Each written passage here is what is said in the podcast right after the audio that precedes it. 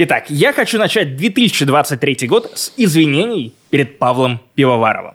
Да, это может кого-то удивить или шокировать, Паша, но я считаю, что ты не мучил меня рассказами про Snowrunner и тем 5-часовым стримом. Ты готовил меня к моему новому году в 2023 году. Ох, Паша, я в какой-то момент стал тебе благодарен, потому что, по крайней мере, из-за того, что ты толкал мой грузовичок своим грузовичком, показывал мне разные снега и способы месить грязь, я, кажется, пережил один из самых травмирующих опытов в своей жизни, потому что на эти новогодние каникулы я отправился в Рачо. Я тоже отправился в Рачо.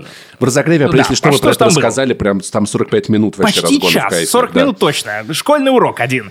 Ох, Рачо — это горный регион Грузии, и, соответственно, добраться до домика, который мы сняли на выходные, не очень просто. Поэтому мы вызвали водителя, который, по идее, должен был нас поднять до этого дома, но в итоге он не смог подняться на гору в 7 километрах от этого самого дома. Потому что там было снежно, пипец как. Настоящая все заледенело. Сказка. При этом, если все оттаивало, то становилось еще хуже, потому что машина начинала ходить юзом, заваливаться в кюветы. Цепи. Кстати, Саша Бу, вот человек, который слушал меня, нужно быть взял Яниксом, цепи потому что у Яникса цепь. Вот. Саша, он практически Яникс, он взял с собой цепи, они не пригодились, но он правильно сделал, что купил их. Кстати, надо было Кратоса брать с собой, потому что у Кратоса тоже достаточно цепей. Да. Вот, что произошло у нас? Мы, во-первых, встряли в 7 километрах от первого въезда в эту горку. Просто мы не смогли преодолеть первый же порог вхождения в Рачу, и для того, чтобы классно отдохнуть в этом треугольном домике, фотки вам покажет Антон в видеоверсии, наш монтажер. Спасибо, Антон. Вот. После чего мы стали звать на помощь. Мы стали вызванивать Амирана. Амиран — это смотритель, как в «Сиянии», вот прям один в один Джек Николсон, только не безумный, и очень любит чачу, которую он пьет в Раче, потому что, видимо, рифмы он тоже любит. И к нам буквально приезжает помощь. Он в Раче пьет чачу и на домах батрачит. Неплохо, Паш. Ну, конечно, скажем так, хуякс ты бы не выиграл. Ладно, кто еще помнит, что такое хуякс? Итак, он приезжает к нам на своем 4-местном 4x4 джипе и начинает нас по очереди забирать. Первое, что нам сообщает Амиран, нас было 6 человек, то есть нас забирали 2 партиями, это то, что Амиран до этого въебал чаще, потому что он ебал в рот ездить по таким дорогам трезвым. Я могу дороги, это правда, примерно то, через что мы с тобой проходили в Snowrunner. То есть, когда ты одновременно молишься и грузинскому богу, и российскому богу, и Аллаху заодно, и богу войны ты не молишься, потому что Кратос придет и просто тебя разъебет, вот. В общем, ты просто едешь. Не прошел God of War. Не прошел. Это правда, и пока что не могу, потому что моя плойка ждет меня в России. А тут у меня только Xbox Series X. Я их путаю. Прости, я назвал тебя другим именем. Да, я же тебе говорил, тупое название. Я назвал мою любимую консоль чужим именем, друзья. Я сегодня сплю на диване, играя Xbox Series X. В итоге мы отправляемся поздним вечером, когда дороги уже обледенели, Амиран уже подбухнул, то есть он отвез первую партию, и там еще было куда ни шло, потом он вернулся за нами и подобрал нас, и сообщил, что он подбухнул еще раз, потому что стало только страшнее, потому что он лично только что спустился, поднялся, и опять спустился, и снова собирается подняться. Вау! Дороги без отбойников, горный серпантин, когда твоя машина скатывается вместе с тобой, и водитель буквально просит тебя налечь направо или налево, и при этом у тебя еще и собака, которая тоже решила с тобой побывать в горах, как решила, ее никто не спрашивал, потому что, собака не понимает по-русски, ни слова по-русски, как в Call of Duty. Ты прям начинаешь вспоминать весь свой жизненный опыт. То есть была подобная ситуация с буханочкой, УАЗиком в Сочи, но там было не так страшно. Был Snowrunner. Что ты делаешь в Snowrunner? Во-первых, ты привык к тому, что если в Snowrunner что-то идет не так, главное, что я выяснил за этот 5-часовой стрим, то ты зовешь на помощь. Да. И Амиран заранее сказал, что если мы ёбнемся, а я ёбнулся заранее в первые 3 минуты этой дороги, то мы будем звать на помощь. То есть главное отлететь с этой дороги так, чтобы тебя хотя бы затормозили деревья вдоль склона, потому что там постоянно вот эти обрывы. Вот лебедки у него не было. Понимаешь, в SnowRunner можно лебедки подцепиться не было, за дерево. Хотелось бы. Угу. Каждый раз, когда мы отправлялись по этой дороге, я прям чувствовал себя героем другой своей любимой гоночной игры. Это WRC. То есть вот те трассы, каждый раз, когда тебе показывают одни и те же гоночные треки, но в разных погодных условиях. То есть мы ездили ночью, когда все обледенело, и Амиран просто крестился на каждом повороте, и ничего не видно, ничего не видно. Нет, церквей не было, Амиран просто... Ну, опять же, внедрил чача. Он чувствует, что они там, он знает, что они там. При этом, кстати, важно отметить, что Амиран очень аккуратно водит. То есть, да, он пьян, но он максимально точен в плане движений и комментариев, которые он давал нам, чтобы мы точно выжили и не повторили судьбу, я не знаю, Кена Блока. Хотя Кен Блок, кажется, умер не из-за этого. Светлая память. Любил его игры и Джим Хан. Великий поэт, вот. Великий. Трилогия вычеловечивания великолепна. Именно из-за него в Mortal Kombat добавили блок, это отсылка к блоку. Угу. И в Твиттере, видимо, тоже. Да. Вот, и в другие разы просто мы не могли проехать, спуститься с горы вниз в деревню, где нас ждал наш другой водитель Илья, который не смог подняться на эту гору, потому что у него не движок 4x4. Но он такой, или ты, или я, как бы, или ты сюда, или я туда. А я туда не могу, ты сюда. А я или я. Да. Вот, и в какой-то момент мы просто встряли, потому что, почему-то 6 января решили поставить столбы трансформаторные вдоль дороги, и гигантский грузовик перегородил нам дорогу, и мы минут 25 ждали, пока они закончат. 6 января люди уже работают. В сторону. Просто при этом там из Wild Escape есть две дороги. Верхняя и нижняя. И вот та, которая нижняя, которая была свободна, она самая страшная. То есть нас еще по самой жути не провезли. Нам не показали, насколько машина может просто заноситься. И мы эти 7 километров преодолевали примерно минут за 30, и... Наш водитель Илья, который, напоминаю, не смог даже подняться наверх, каждый раз припоминал такой, ребята, а чё вы так долго-то едете? 7 километров, это сколько должно занимать? Минут 10-15. Тут шоссе 8. А ты ему говори, пробки, брат, пробки. А там реально вот эти вот гигантские лужи, которые остались еще от дождей, от растаявшего снега. Каждый раз, когда мы их преодолевали, я одновременно испытывал страх и какое-то дикое удовлетворение. Вероятно, это вот то чувство, которое ты ловил в SnowRunner, когда перед тобой гигантская лужа, и ты такой, я не знаю, принесет или не принесет, как самса. И вроде проносит, и ты даже не застреваешь, и ты такой, вау, просто охерительно. Опыт, который я бы не стал повторять, тем не менее, он уникальный, крутой. Это действительно Wild Escape. Там действительно можно пиздануться и умереть зимой. Но, опять же, умереть и пиздануться можно и в любое мирное время, не только зимой. Вау. Wild Escape. Я надеюсь, что вам понравились вот те фотографии, которые показывал Антон в видеоверсии. Если еще не подписаны на наш YouTube и не ставите нам лайки, не оставляйте комментарии, не смотрите на наши светлые, выцерквленные лица, то сделайте это. Сделайте или можете, кстати, у меня в Инстаграме посмотреть подборку «Новый год». Кстати, я ее не сделал, но я понял, что сейчас надо бы сделать. Заходите, там пора. Тоже будет очень потому красиво. Потому что у тебя Рача и у меня Рача. Да. А значит, это что, Паша? Херачим! Во-первых, ты прав. А во-вторых, это самое время напомнить вам о том, что это... 253-й выпуск подкаста «Турбо Топ». Подкаста не занесли.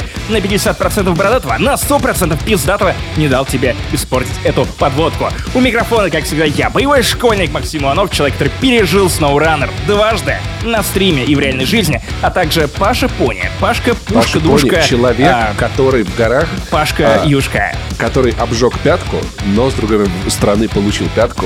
Это все в целом вышло в ноль. Где-то вышло в ноль. В разогреве за таким контентом про бутерброды. Бутерброды! Идите, пожалуйста, на наш Patreon и Boosty.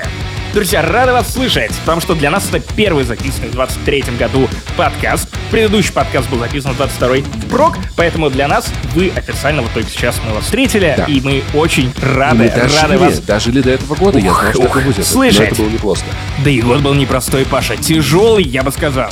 Заключительная, финальная часть итогов года про сериалы, потому что надо сказать, что сериалы, правда, стали занимать... Раньше это было каким-то дополнением к кинематографу в моем контентопотреблении. направлении, но сейчас я понимаю, что это полноценная, заслуживающая отдельную часть история, потому что хороших вещей было много. Я честно скажу, что я сериалы полюбил больше, чем фильмы и, возможно, даже игры еще в школе, когда открыл для себя сверхъестественное Carry On. Блин, пожалуйста, нет, не несем этого шутку. Нет, я любил сериалы, но для меня сериалы долго были чем-то таким фоновым, процедуральным, сопровождающим тебя. Кино — это событие, это мероприятие. Ты наряжаешься, куда ты идешь. А потом появились блокбастеры вроде «Очень странных дел», которые тоже становятся событием, которые ты вспоминаешь спустя год и два и три. В этот раз здесь будут не только сериалы, которые стартовали в прошлом году, но и те сериалы, которые особенно классно выступили в прошлом году, потому что все-таки надо понимать, что это длящиеся произведения. И, например, те же самые «Странные дела», то, что я хочу отметить. Вы помните, что они нравились мне не всегда. Я, кстати, при этом думаю, что у нас гораздо больше будет совпадений в любимчиках, чем в играх и чем в фильмах. Потому что мы как будто бы с тобой российских сериалов. Чаще. Все-таки... Меньше, вообще ни одного. Ни одного. Я сразу, скажу, что это не мое, я не пытаюсь туда лезть, пусть оно живет и развивается без меня. Да, кое-что есть. Итак, мы, кажется, готовы начинать, но для начала хотим напомнить вам, что у нас есть Patreon, Boosty, Apple Podcast. У нас не было некоторое время разогревов, потому что, сами понимаете, как бы здесь итоги года, и как бы подкасты пишутся впрок, но у нас есть для вас большой разогрев, напоминаю, на 45 минут, про то, как вы про все наши приключения и... врача. И Пашины, и мои, и мы рассказываем там про очень странные ереванские хинкали с шоколадом, самятиной, чебурекоподобные хинкали. Там такое просто... Жесть. Так что заходите, подписывайтесь, поддерживайте нас, ждите, скоро будет «Финляндия не существует», скоро будут вспоминашки, все на свете и крепота. Так что этот год обещает, я надеюсь, если что-то не станет еще сильно хуже, не перекосоебит нашу жизнь на 20 градусов. Так, тихо, не сглазь. Лучше напомни, что в конце этого выпуска мы кидаем шатауты людям, которые поддерживают подкаст «Не занесли» на значительные суммы, чем нас очень радует и позволяет этому подкасту развиваться. Ну, в общем, как-то так, об этом, а также многом другом в 253-м выпуске Турбо-Топ подкаста «Не занесли», как я букву «Р» проговорил. «Не занесли». Дважды произнес. Погнали! Итак, Паша, давай, кто? Ты или я? Давай я. Тебе или ко мне? Кто первый? Я. Почему? У меня больше. Почему? Объяснись. А у меня список больше, как обычно, понимаешь, поэтому мы равномерно расстреляемся. Это имеет смысл. Ладно. Почему-то у меня больше итогов в этом году, мне больше вещей как-то вкатило, я не знаю, и в играх, и в фильмах, и в сериалах. А я решил быть более требовательным в прошлом году и такой, так, и вот если я на 100% это не могу порекомендовать, или хотя бы на 90%, или на 80%, то... Ну, у меня есть тайтл. Паша, я просто послушал одного ведущего подкаста. Что, Вадима Иллистратова, да? Нет, Паш, я не слушаю «Горящий бензовоз». Вот и зря. Но я не слушаю подкасты, кроме поп-девичника с восклицательным знаком, потому что это единственный классный подкаст на русском. А может быть, ты все-таки слушаешь, что было раньше? У них вышел классный выпуск про «Иронию судьбы» в декабре. Нет, Паш. Прям потрясающе. Я слушаю аудиокниги, аудиопьесы и поп-девичник. Короче, речь не об этом. Я послушал одного подкастера, который сказал, что изменил подход к медиапотреблению в прошлом году, и я решил строже относиться к своим рекомендациям. Уважаю. Те штуки, которые я называю, это вот то, за что я готов ручаться или что я готов разъебать, но очень предельно точно объяснить, почему я готов все равно порекомендовать это к обязательному просмотру. У меня такая тема, что как бы я не все это готов порекомендовать, но все это определенно вещи, которые были для меня очень важны в прошлом году, которые я оценил и которые я хотел бы, чтобы люди тоже оценили. Итак, первым мы называли уже много раз «Очень странные дела». Это вау-сезон. Просто напомню, что поскольку для меня это очень большое событие, потому что я напомню, что 2-3 сезон мне не нравится. Но они не вкатывают, они не то. Я первый прям кайфанул. Я, кстати, правда удивлен, что тебе настолько зашел 4 сезон, который стал гораздо более мрачным, который меня, кстати, еще с Леной сподвиг на то, чтобы... Я удивлен. Но я же люблю мрачность. Я правда удивлен, потому что я думал, что ты скажешь, что 4 сезон тоже кринж. Я звучу как Марша Симпсона. Знаешь, в этом-то и прикол, что он вызывает настоящие эмоции. Второй был просто бледной копией первого. Ну, да, он делал то же самое. Третий сезон... Но третий яркий, цветастый. Да. И вот это мне не нравится. Да, я вот... А вот мне нравилось. Но четвертый... На самом деле, давайте сойдемся на том, что третий и четвертый сезоны разные. И это очень клево, сильно, потому что по той причине, что каждый найдет что-то свое. Давайте прибегнем к этому штампу. И четвертый сезон, я согласен, что на фоне очень карнавального третьего он смотрится гораздо выигрышнее, потому что тебе снова страшно. Это снова хоррор, он снова протирает, ты снова переживаешь за персонажей, их судьбы. Оно страшнее, чем первый сезон. Абсолютно, вот. Во много раз. Потому что у тебя есть более осязаемый злодей, и он... у тебя гораздо больше страшных штук, и есть конкретные фигуры, которых ты можешь ненавидеть, и больше персонажей, чьи проблемы ты уже воспринимаешь гораздо ближе, по той причине, что это четвертый сезон. Ты уже сравнился с этими героями. И тем более, понимаешь, мы молодые гики, ну то есть как бы в расцвете сил. И каждый из нас или лично прошел через депрессию или около нее, или у него есть знакомые, которые проходили. Ну то есть не депрессию, как 16, когда тебе грустненько, а настоящую самую депрессию. Нет, в 16, когда тебе грустный, ты еще ставишь вот тот грустный подсолнух Ваське. И в этом статус в депрессии. И в этом плане четвертый сезон, ну то есть, да, когда я вижу, как там герои попадают к Векне, что Векна им говорит, как в чем пытается убедить, что друзьям плевать на них, они никому не нужны, в их жизни нет смысла, я понимаю, что это жутко, потому что я проходил через похожий опыт, и это очень сильно впечатляет. Ну то есть, это тема с песнями, которые спасают. Ну и сам Векна оказывается гораздо более многослойным злодеем, чем предыдущие злодеи предыдущих сезонов. У тебя есть конкретное воплощение этого зла, которое еще, как и оказывается, стояла за предыдущими воплощениями зла и стремилась к тому, чтобы соединить эти два мира. Обычный, Хоукинса и изнанки. И четвертый сезон сподвиг меня на просмотр абсолютно всех частей «Кошмара на улице Вязов», после чего я стал меньше уважать именно конкретно четвертый сезон «Очень странных дел», потому что, оказалось, что авторы «Братья Дафферы» довольно... беззазорно пиздили конкретных злодеев, конкретных персонажей, имена, сюжетные ходы, локации. И вот после просмотра всех частей, вот 7 основных, 7-я часть просто позорище ебаное, потом еще был кроссовер, где Фредди против Джейсона, и еще более позорный ребут «Кошмар на улице Вязов», я стал чуть меньше уважать четвертый сезон. Но, опять же, ты прав по поводу того, что это событие, которое запоминается, которое обсуждается, и очень круто, что они поделили сезон на 2 части, потому что ты успевал прочувствовать то эмоциональное давление, которое на тебя оказывала первая часть, потом ты успевал осмыслить, и потом догнаться второй частью, где серия по 1,5 часа. И это охуеть. Это как Шерлок в «Старые добрые». Я бы лучше выбрал посмотреть это залпом. Я все еще люблю смотреть сериалы залпом. И я понимаю, что это ограничение, которое вызвано скорее тем, что Netflix пытается бороться с... Но я снова полюбил формат еженедельного выпуска серии, потому что я успею обдумать этот эпизод. А я, видимо, его так никогда и не полюблю, потому что я чувствую, что те эмоции, которые у меня были в конце первой половины, вот, они немножечко подстерлись за эти 5 недель, и я как будто заново вливался. Нет. Я успел столько видосов посмотреть. Знаешь, знаешь, как было ощущение? С анализом первой половины. Вообще. У меня, понимаешь, что вот эта тема, знаешь, когда представь лето, средняя полоса России, ты заходишь в речку, в холодную воду, но потом через пару минут тебе становится классно.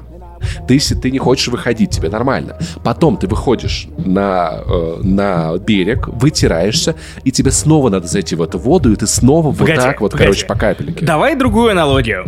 Это как русская баня. То есть ты заходишь первый раз, тебе пиздато, ты прыгаешь в снег, опять же, ожидания следующей части. И тебе еще пизже.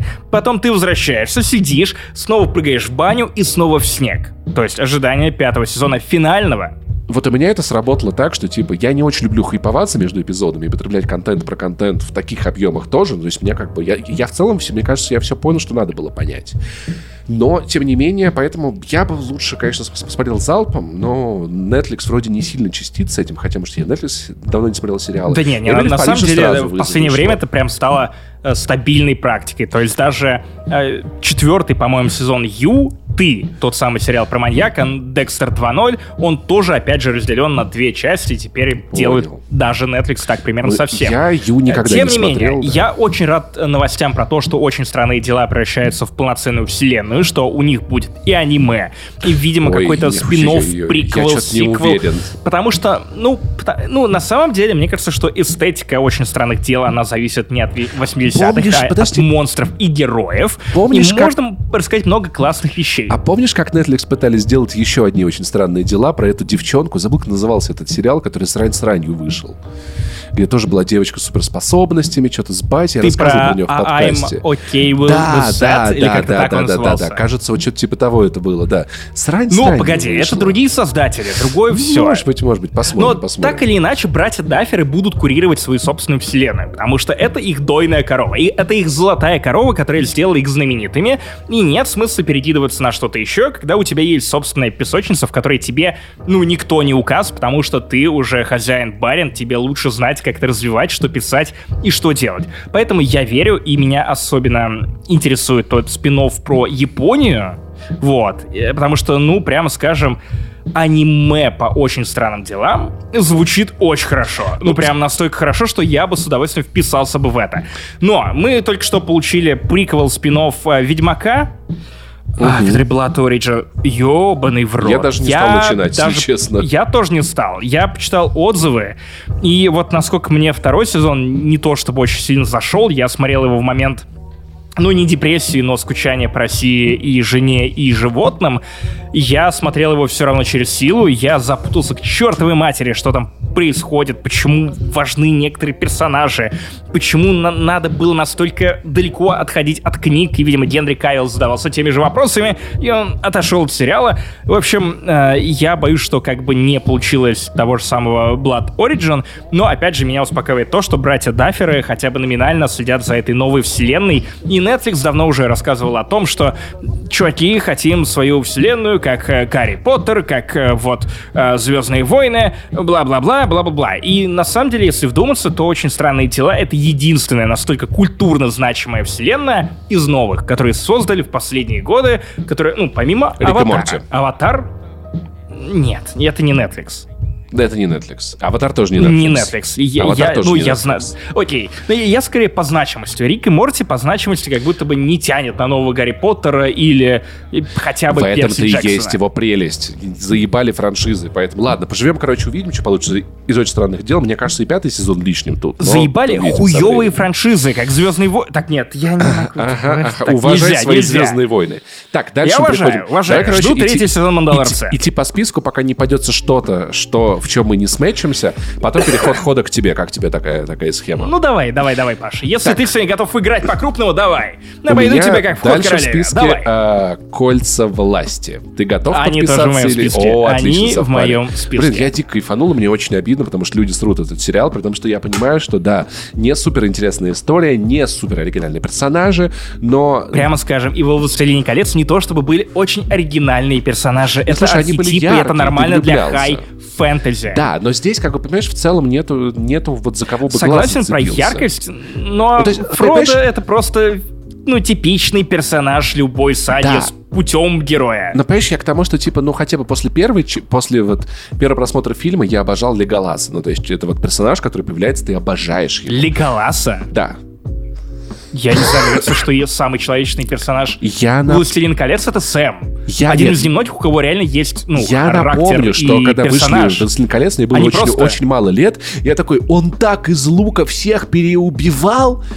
И мамонта ты видел, Мумакила, это все. Поэтому, и постепенно я полюбил всех этих персонажей. То есть здесь такого прям, чтобы я прям Галадриэль, господи, я такой, окей, она норм. Паш, тебе уже не 5 лет, и не 10 лет, и не 12 лет. Ты уже повидал дерьма всякого. Российских сериалов ты повидал слишком. Эта вселенная, то, как она показана, то, как она раскрыта, этот эпик, который происходит, и ощущение от грядущего эпика, который будет, я надеюсь, это прям супер. Я верю в то, что Amazon сдюжит свои планы на 5 сезонов, если я не путаю цифры. Да, 5. И то, что это «Властелин колец» и «Кольца власти» — это с нами сериал на ближайшие лет 10, я полагаю, видимо, вряд ли они будут так быстро снимать сезоны, потому что, опять же, совершенно ебовейший продакшн. И я согласен, что история не самая яркая. Тем не менее, Средиземье — это та вселенная, в которой тебе просто приятно находиться. Да, и видеть ее так красиво нарисованной, видеть новые земли. Настолько фактурный, настолько дорогой. И у тебя есть «Очень странные дела», которые, очевидно, дорогой сериал. Но у тебя есть «Кольца власти», которые самый дорогой сериал в истории. Это видно в каждом ёбаном кадре. От костюмов, до грима, до съемок, до графона. Да, момент, где Галадриэль просто скачет 10 тысяч кадров в секунду просто ради того. Этот кадр он не нужен. Тот самый момент, когда 5 секунд мы просто показываем вам месиво орков, чтобы показать вам месиво орков. Могли легко это выкинуть, но нет, мы вам его покажем. И больше того, прорисуем каждого ёбаного арканавта. То есть мы после этого посмотрели первого Хоббита, и первый Хоббит выглядит, ну, прям кринжово. То есть, ну, там тоже орки все CGI-ные, они люди в мейкапе, как в оригинальной трилогии. Это выглядит, ну, прям, ну, хуёво. Отвратительно, если честно, это выглядит. Вот, и «Кольца власти», где они вернулись вот к чему-то более крутому, более практическому, но при этом с впечатляющими деньгами на спецэффекты. Это явно не сериалы и не фильмы Marvel, где нужно все быстрее. Кажется, Amazon дает этому проекту подышать. Жаль, что нет более классных, более чутких сценаристов. Классно, что есть настолько классные художники по костюмам, художники визуальных эффектов, и вот ради этого можно вписываться в этот сериал. Мне это напоминает Аватар. Немного... Нет. «Хищные города», помнишь? «Хроники хищных городов». Я с трудом. Короче, это потрясающе выглядящее кино с очень простой, не очень интересной историей, которое снял постановщик, который был режиссер, который был постановщиком Питера Джексона.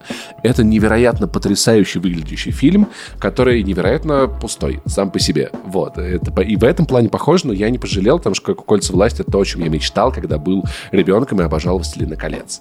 Дальше у нас, чтобы далеко не отходить от фат-фэнтези, часто эти сериалы шли в связке, обсуждались. Так, «Дом дракона», само собой. Да, конечно. Это тоже сериал в моем списке. И «Дом дракона» — это антипод «Колец власти» по той причине, что «Дом дракона» — это сериал, где у тебя на первом месте идет сценарий, проработка персонажей, их личностные драмы, медленный темп для того, чтобы вы успели прочувствовать их драму и посмотреть и оценить историчность событий, которые вам показывают, о которых вам рассказывают, и в целом оценить вот этот самый пролог гигантской битве. Ну, и конфликту, который будет дальше. Но, если честно, вот это был тот сериал, по которому я смотрел дополнительный контент, чтобы понять, что вообще случилось. Потому что, ну, невозможно же не отвлечься на Телеграм, там, ВКонтакте, ну, что-то в Твиттере что-то написали. Ну, Нет, Паша, я не согласен. Мы с тобой это уже обсуждали в нашем спецвыпуске, который мы выпускали совместно с Амедиатекой. Если пропустили и боялись нагнать сериал и нахватать спойлеров там особо нет, хотя нет, есть, но мы предупреждаем о них. Нагоните. Очень хороший спешл. Вот тот случай, когда делать рекламу было прям в кайф, потому что мы сами загорелись этим сериалом, и сейчас хуй, никто нам ничего не заплатил за конкретно эту позицию в нашем списке лучших сериалов. Вот. Я не согласен, потому что у меня каждый понедельник был большим праздником. Мы с Леной откладывали все, откладывали телефоны. Мы запускали на Кинопоиске, ну, где мы смотрели как раз «Дом дракона», очень внимательно глядели и останавливали в процессе, потому что хотелось обсуждать это. Мы прям спорили, кто мудила, кто не мудила. И причем статус мудилы ебаного у нас разнился от серии к серии. То есть мы в какой-то момент... клеймили дочку Визериса. То есть, что все, ну как можно быть такой мразотой? В общем-то, тебя уже не понять. Потом, через 2 серии мы такие, ну черт подери. Ну опять «Игра престолов», и Джордж Мартин делает вот те самые Tug of War, перетягивание каната на русском языке. Я стал забывать русские слова. Когда тебя болтает от ненависти к персонажу, к абсолютному пониманию персонажа и сочувствию к его личностной драме. И мы с Леной реально прям кайфовали от того, что мнение по поводу поступков, конкретных событий вокруг некоторых героев у нас не сходились. И... клево спорить. Клево было спорить, потому что у нас каждый понедельник шоу «Барьеру». Или тебе, Лена, все-таки понравилось? Мне вот это интересно. Нет, я думаю, что на самом деле Лена не в восторге от «Игры престолов», то есть она просила смотреть «Игру престолов», тут она досмотрела первый сезон до конца. Вот. И, опять же, для нас это был бондинг-материал. В том смысле, что в момент, когда я переехал в Грузию, мы созванивались и запускали одновременно серии для того, чтобы посмотреть это все по видеосвязи, потому что хотел сохранить вот ту связь, которая у нас возникала во время обсуждения и споров, и политических пивотов. И «Дом дракона», мне кажется, было особенно интересно обсуждать в 22-м году, потому что некоторые процессы похоже на реальную жизнь. А я к нему подошел уже с холодной головой. Мне никто в этом сериале не понравился. Ну, то есть, ни один персонаж меня не вызывает теплых чувств, потому что как только кто-то такой появится, его убьют. Нет, мне никто не нравится за него. Я хочу следить за историей, потому что это историческая драма. А еще я влился в серии только к 8-й, потому что я такой, я знаю, что это все не по-настоящему. Что весь расклад силы, он поменяется 10 раз, и я уже вот в конце, когда ты реально понимаешь расклад, а не вот это вот перетасовывание карт, я уже прям заинтересовался и жду второй сезон. Большие у меня на него надежды. Дальше. Вот меня немножко смущает то, что создатели обещали, что следующие сезоны «Дом дракона» будут больше похожи на «Игру престолов», то есть они будут более динамичными, событийными. Опять же, материал позволяет. Книги написаны, все готово, там на самом деле можно сделать штуку на 10 сезонов вообще в легкую. В этот раз явно все деньги мира на стороне создателей, и вряд ли кто-то сойдет с этого корабля слишком рано, как в случае с создателями «Игры престолов», которые в итоге ничего пока что после финала «Игры престолов» и не представили. Они могут просто всю жизнь жить на эти деньги заработанные вполне себе и отдыхать. Я вот не уверен. Короче, меня смущает то, что вот следующий сезон будет больше похож на «Игру престолов», а мне прям нравился этот вязкий темп повествования, мне нравилась эта историчность, как будто бы ты реально смотришь на биопик, на исторические хроники мира, которого не существует. И вот это то ощущение интереса к героям и их конфликтам, которого не было в «Кольцах власти», но в «Доме дракона» не было такого бюджета на графон, и местами это видно, особенно если вы смотрите на Кинопоиске с херовой буферизацией, а не в 4К, это прям заметно. Но, опять же, в «Дом дракона» мы идем за сюжетом, героями, эстетикой и, конкретными конфликтами.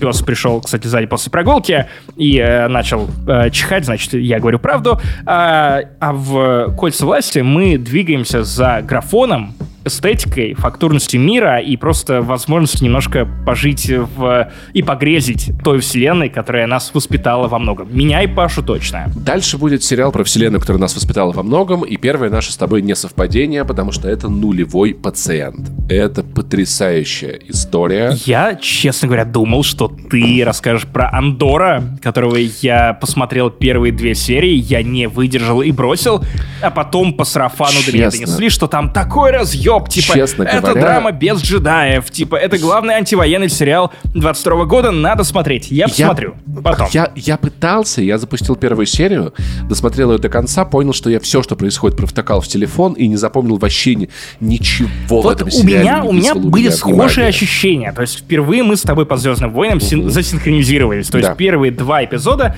они вот ровно такие.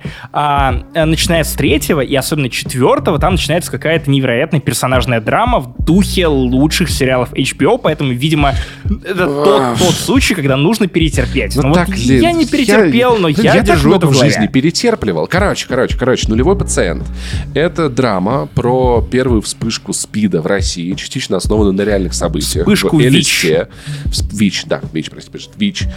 Про инфекцию. И я просто, боже мой, я гениально придумал, я просто 10-й раз процитирую это свое сравнение, потому что, наверное, это лучший панч, который я выдал за прошлый год, про то, что сериал на самом деле похож на «Чернобыль» по сути своей, но разница от HBO «Чернобыль». Разница большая в том, что «Чернобыль» — это сериал про людей в гигантской катастрофе, а «Нулевой пациент» — это сериал про гигантскую катастрофу в людях. При всем при том, что удивительно, мне кажется, уже... Тебя не пугали положительные отзывы на этот сериал? В смысле не пугали? Там даже поднимаются те темы и проблемы про людей, которых как будто в Советском Союзе не было, а на самом деле они были, что в 2023 году в России снять уже невозможно. И теоретически я могу представить, что этот сериал могут в целом-то и удалить со стримингов, потому что, вау, оказывается... Паш, ты не прав максимально, потому что «Нулевого пациента» планируют показать по Первому каналу. Ты гонишь? Я не гоню. Реальная новость. Слушай, там же есть сцена про то, где мужчины встречаются в парке с другими мужчинами, чтобы, скажем так, поиграть в карты. Я не знаю, насколько они будут редактировать это для Первого канала, но так или иначе, какой-то осведомление зрителей и населения России о ВИЧ-эпидемии и ВИЧ-инфекции, оно случится. И сейчас... это интересный ход, потому что, насколько я понимаю, «Нулевой пациент» — это один из первых сериалов, снятых какой-то внутренней студии Кинопоиска, и которые показали сперва на кинотеатре, очевидно, онлайн-кинотеатре Кинопоиска, и вот спустя полгода, по-моему, показывают типа по Первому каналу. Блин, я бы хотел это посмотреть, потому что фильм очень классно критикует и советскую систему, и систему замалчивания. И опять-таки, знаешь, смотря этот фильм и глядя на то, как люди от недостатка информации начинают сходить с ума, я размышлял много о том, должно ли правительство скрывать какие-то вещи от людей или нет. Это, кстати, классический кейс для журналистики, если ты ходил когда-либо на курсы, где тебе нет, не ходил. Рассказывают о том, что у тебя есть важнейшая информация, которая да, повлияет... Да, об этом Познер у Дудя говорил, ну, вот. Да. Вот это прям классика. Знаешь, и это часто в американских фильмов встречается во всех странах. И я понял, наверное, что для себя я сейчас формулирую это так, что мне кажется, что правительство должно иметь возможность утаивать какую-то информацию от населения, но только при условии безусловного доверия населения этому правительству. То есть если я знаю, что это люди, которые честно выбраны, которые действуют в моих интересах, которые мне не врут, откровенно говоря, каждый день, возможно, тогда я был бы не против, чтобы какая-то действительно информация для блага общества могла быть сохранена. Но в ситуации конца Советского Союза, да и всего Советского Союза, ну, то есть, понятное дело, что никакого доверия у людей, как бы они что ни говорили, на самом деле не было. И ну, опять же, смотря кого спросишь, нельзя генерализировать. Опять же, идеализация Советского Союза, ты сам знаешь. Я понимаю, ты кого спросишь, такой ответ ты получишь. Знаешь, что мне кажется, что дедушка и бабушка ругали или хвалили, а мои наоборот. Вот, не-не-не, мои дедушка и бабушка хвалили, все хвалили, но мне кажется, что вот... Моя мама ругала. Мне кажется, что пример с коронавирусом как раз-таки очень хорошо показывает, что люди готовы верить. Коронавирус! Коронавирус! Пошел ты нахуй, смотри, коронавирус. Вот тот самый легендарный видос с той женщиной, которая пила виноградный день на камеру. Люди, мне кажется, вот это нулевой пациент.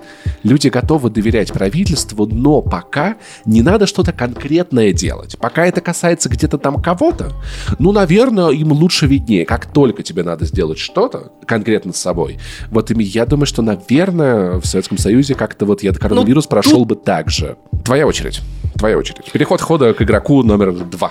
Так, Паша. Приготовься. Ну что ж, давай, можешь сделать вот так, плечи пошире для зрителей видеоверсии, давай. Как будто ты шкаф из Икеи, который вышла из России. Это про вот этого мужика, который проблемы решает, да? Это про Джека Ричера. Главный сериал 2022 года лично для меня, потому что это сериал, который сподвиг прочитать меня 3 книги и вписаться в серию на 25 плюс книг, узнать кучу нового про войну во Вьетнаме, про теории заговора и другие вещи, а также открыть для себя настолько классное явление, как бади-ридинг. Бади-ридинг — это когда ты забиваешься с кем-то читать вместе или одновременно одну и ту же книгу. И я всякое повидал в этой жизни, но вот бади-ридинга у меня еще не было.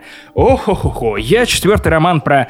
Нашего боя Джека Ричера прочитал с женой одновременно в отпуске в Европе.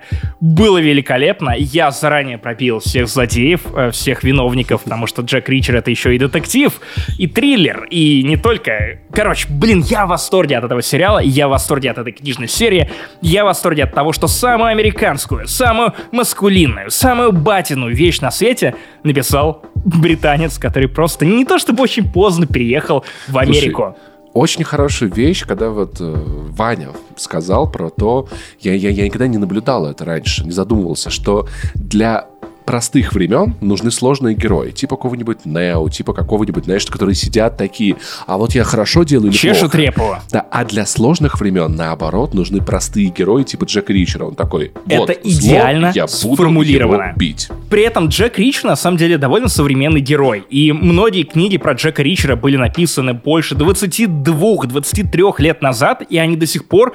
По некоторым проблемам они очень похожи на то, что мы обсуждаем прямо сейчас, потому что буквально 4-й роман про Ричера, он рассказывает об изнасилованиях и об обвинениях в харассменте в армии. И Джек Ричер расследует череду подобных обвинений и конкретные убийства, которые связаны с этими обвинениями. И Джек Ричер — феминист. он ебошит с улыбкой на лице. И вот то ощущение, о котором говорил Ваня, что ты точно знаешь, что какая бы мразь не противостояла Джеку Ричеру, он так схлопочет смачно по ебалу. Кулак Джека Ричера, а актер, который исполнил его в сериале, он реально, он настолько больше Тома Круза из фильмов, он просто, это реально шкаф. Это сериал, который нужно смотреть на широком изогнутом мониторе, чтобы оценить его раму. Сука, эту раму даже мама помыть не может, вот настолько она широкая. И он разъебывает, он наказывает каждую мразоту, до которой дотягивается. И он не коп. Он бывший полицейский коп, в смысле армейский коп, но это другое, об этом мы не говорим. Вот, но Джек Ричер — это народный мститель, который просто приезжает пожрать какого-то перского пирога в американскую глушь, находит там несправедливость жрет пирог, а потом ебашит и наказывает мразей. Мобой Джек Ричер. Мне сейчас нужны герои посложнее, потому что вещи вокруг меня, они кажутся мне простыми, достаточно понятными, как минимум. Очень сложными, но понятными. Мне нужно кто-то посложнее. Но про Джека Ричера я наслышан, хороший, но это переход. Тут в том-то и дело, что писать просто о сложных вещах тоже нужно уметь. И прикол Ли Чайлда, человека, который придумал этого героя и написал столько книг, и он сейчас передает эту серию своему брату, Эндрю Чайлду, который не может научиться писать на том же уровне. Прикол этого литературного и теперь сериального и кинофеномена в том, что это не зазорные книги. То есть, если ты откроешь лист людей, которые фанатеют по Джеку Ричеру, это, например, Харуки Мураками. Это куча маститых авторов вот той высоколобой интеллектуальной литературы, которую ты привык, я не знаю, если ты приходишь на тусовку с людьми, которые не слушают подкаст, не занесли, обсуждают возвышенную литературу и новинки нонфикшена. Я на такие тусовки не хожу. Нет. Вот, я иногда бывал, поверь, Джек Ричер — это вот та точка пересечения, когда высоколобые профессора Оксфорда и люди, которые рыгают в подкастах, они находят общую точку и соглашаются на том, что это великолепное чтиво, охуительная литература и вообще все золото литературы, оно скрыто именно вот в этом Pulp Fiction. Вы послушаете об этом в подкасте Максима про книги, который выйдет уже в этом году. Вот. Максима и Лена. Да, Максима это Лена, правда, да. Будет запуск, анонс так, в этом году. Но это переход хода. Хотя у меня тоже будет переход хода, но возможно. Не знаю, может быть, этого сериала нет в твоем списке? Может быть, этого сериала не должно быть и в моем списке? Но я просто смотрел и такой... кажется, что я уже не понимаю, это постерония или нет? Это посткринж или нет? Но, блядь, два холма. Это пацаны? Два холма. Типа, блядь. Чувак, я не знаю, этот кринж захватил меня. Я опять же, знаешь, что самое удивительное? Выпуск про два холма, он один из самых популярных за прошлый год. И на Ютубе, и в подкастах, то есть в целом, он набрал какое-то гигантское количество прослушиваний. И еще очень странно то, что некоторые люди, самые разные, которых ты, видимо, выцеплял в Тбилиси, теперь хватают меня, просто зажимают в углу и такие: «Паша, после сэндвичей пересказывал тебе два холма или нет?» Это был Артемий и Дима, ты не представляешь. Это ПТСР или что это? Нет, просто, понимаешь, мы сидели, это был такой особенный тбилисский вайб, скажем так, и я такой: «Пацаны, два холма, там, прикиньте, там такой движ», и я просто пересказал целиком сезон. Блин, слушай, просто, понимаешь, ты даже не представляешь, что... О, господи, там в конце начинается такой киберпанк невероятного уровня просто, где главный герой оказывается преданной главной героине, и она его типа не любит и бросает, а потом выясняется, что его поместили в криосон, и в его мозг транслируют эти фейковые воспоминания, и на все поселение... Понимаешь, и на все поселение транслируют его, эти сны. У меня уже ощущение, будто я схавал сэндвич. Самый длинный в мире сэндвич. Понимаешь, потом ему показывают, где, он тонет, а она, она тонет, а он на двери в открытом океане после крушения «Титаника». И она такая: «Ты спасешь, ты уступишь мне место или нет?» И он такой: «Да залезай, тут места много». Она такая: «Нет, ты не понимаешь, должен выбрать». Блин, это такой классный киберпанк. Это абсолютный кринж, это отвратительный сериал. он ужасный, стереотипный, но он такой уморительный, и я невольно стал амбассадором этой хуйни. Ну, то есть, когда выходит трейлер... Слушай, да... я могу тебя понять, как человек, который стал амбассадором Дмитрия Ямса, Тани Гротер, и Мефодия Буслаева, и Школы ныряльщиков, один и тот же автор. Я понимаю тебя, что такое амбассадорить хуйню. Кто-то упрекает меня в комментариях на Ютубе, и вам должно быть стыдно, потому что я стараюсь ради вас. Я стараюсь, чтобы вы отупели, чтобы каждый в этой комнате отупел. Вот, Паша, у тебя есть «Два холма». Это твой ответ моему Дмитрию Ямсу. Да. Теперь, короче, я жду иронично второй сезон, я посмотрю. Там будет 4 холма. 4! Я приеду в Тбилиси. На 2 больше, чем в прошлом сезоне. Мы соберемся с ребятами. О, это будет просто потрясающе. Кстати, неиронично, если это вы когда ты будешь в Тбилиси, то я бы даже устроил просмотр у нас, потому что киновечеринки вот в нашей квартире стали уже обыденностью. Я думаю, мы сделали специальный чат под это. Кстати, Паш, тебя там, кажется, нет, потому что ты в Ереване. Да. Вот. Киновечеринки у нас дома, знаешь, Паш, я бы хотел, «Два холма». Я бы хотел посмотреть это сам, а потом пересказать. В пересказе оно работает по-другому. Это другая атмосфера. Вот, это работает, вероятно, так же хорошо, как и пересказ «Властелин колец» в подкасте «Что было раньше». Блин, это было потрясающе. Где ты перепутал все. Нет, все вообще. Так, нет, не ври. Я там 4 раза... Погоди. В нашем элитном чате «Яма с хуями», в который вы можете попасть через Patreon и Boosty, тебе потом тебя тегали 3 дня подряд. Что типа «Павел Пивоваров напиздел!» Да, но меня тегали, и там дальше куча претензий. Я перепутал 4 маленькие подробности, но все важные события... Ну, не маленькие, я понял. Да. Ну, слушай, то, господи, я почему-то перепутал Тома Бомбадила с этим, как его, с Томом Харти. Нет, с одним из... с Радагастом. Ну, бывает, типа, что такого в конце концов. Хотя, зачем ты Тома Бомбадила-то вспомнил, если его не было ни в «Хоббите», ни во «Властелине колец»? Мы вспоминали историю про Иштарита, а Радагаст, он был в этом... Да. Иштари, он был Иштари. Я объяснял, да, про Иштари, да. Вот. Короче... Переход хода, твоя очередь.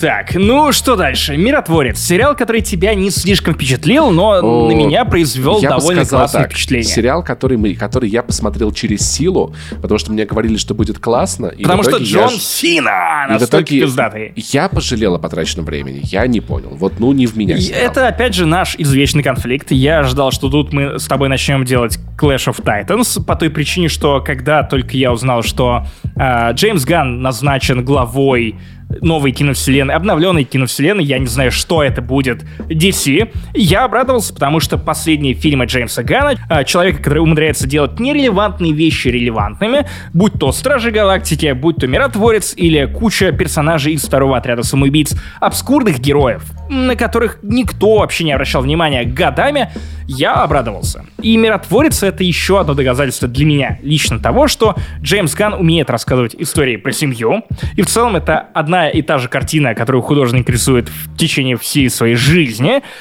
И «Стражи Галактики», и «Миротворец» — это история об одном и том же, просто «Миротворец» — это более циничное дерьмо. Да, я согласен, но в целом, знаешь, если Роберта Патрика я не видел столько лет... Окей, я видел его в «Ходячих мертвецах», но там это был один эпизод, и... Ох, не то чтобы он облистал, но какая же он мразота в «Миротворце». Ты прям хочешь уебать этому бате расисту. Это факт, да. Прям короче, уебать. Это Джеймс Ганн, а я пацифист, окей? Поэтому нам с ним не по пути. Да, ты Пашка-пушка, а Джеймс Ганн. Я Пашка-душка, я настаиваю. Пашка, хорошо. Джеймс Ганн, я согласен, что «Миротворец» местами тянет юмор или шутки, или слишком сильно опирается на импровизацию, она не всегда хороша. И там есть проходные серии, или там есть проходные персонажи, но в целом это история, которая разводит тебя на эмоции довольно эффективно, и ты проводишь это время с кайфом. В моем случае... я не любил «Миротворца» в «Отряде самоубийц». Я думал, что идея снять спин-офф про него отдельный довольно, опять же, бессмысленная, но, во-первых, Джон Сина оказался классным комедийно-драматичным актером. До этого я видел его в комедиях, я не видел его в попытках изобразить драму. Мне казалось, что он эффективен, хорош и там. И у нас не то чтобы очень много примеров, бойцов ММА, рестлеров, которые сумели показать настолько мощный рейндж. То есть у нас есть пример с Дэйвом Батистой, который, например, Райан Джонсон, режиссер восьмого эпизода «Звездных войн», а также двух частей «Достать ножи», считает величайшим рестлером, который стал актером. То есть для Америки это нормальный путь, когда ты бьешь ёбла, а потом идешь бить ёбла уже на экране. Вот. Иногда в драмах ты пускаешь слезы. На мой взгляд, Джон Сина идеально попал в роль. Он играет мускулами, он пускает слезы, он вызывает сочувствие, он одновременно кринжовый и вызывает сопереживание, потому что за всей этой скалой буквально, кстати, вот я понял, что я разлюбил скалу как явление и как героя, вот, в отличие от Джона Сины, который как будто бы показывает чуть больше персоналии за каждой своей ролью. Короче, «Миротворец» пиздатый сериал. Он классно показывает, насколько Джеймс Ганн разносторонний человек, хотя, опять же, рассказывает раз за разом одну и ту же историю, но вот при этом у него получается каждый раз ее дополнять и цеплять вас разными вещами. И, в общем, это брак, венчанный на небесах, для меня уж лично, Паш. Жаль, что ты потратил время, и тебе так все это не понравилось. Я думаю, что тебе и Doom Patrol не зайдет. Это бывает. Это не делает «Миротворца» говном, но это делает его одним из моих любимых сериалов 22 года. Паша, твой ход. А мой ход тоже будет с переходом, потому что я хочу отдать почести миру Дикого Запада. Я любил этот сериал, я ненавидел этот сериал, я любил этот сериал, я ненавидел этот сериал, я любил этот сериал, я ненавидел этот сериал, я ненавидел этот сериал. Ты прям с самого первого сезона ненавидел. С первого сезона, с первой серии.